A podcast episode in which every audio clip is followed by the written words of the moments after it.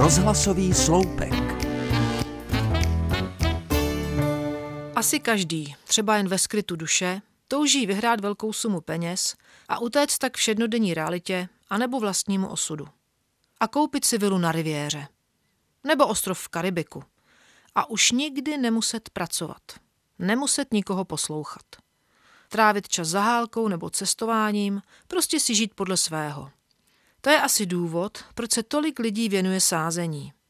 Vyhrát nějaké peníze na automatech nebo získat jackpot ve sportce působí na mnoho lidí jako vidina záchraného člunu v případě uvíznutí na širém moři.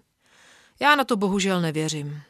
Neznám osobně nikoho, kdo by v životě vyhrál víc než pár stovek korun, takže si myslím, že pravděpodobnost je tak nízká, že ani nemá smysl to zkoušet. Ale znám člověka, který sází pravidelně a pak se celý týden udržuje v naději, že vyhraje. Představuje si, co si všechno koupí, kam vyrazí a spřádá plány, jak změní svůj dosavadní život. Plánuje dokonce, kolik peněz rozdělí mezi své přátele a těší se, jak se budou všichni společně radovat.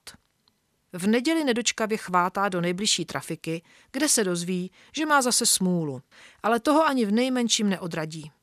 Ve svých náhodných typech už zřejmě prosázel tisíce, ale tomu vůbec nevadí. To těšení ho zřejmě udržuje při životě. Prý to tam jednou padnout musí. No, já nevím.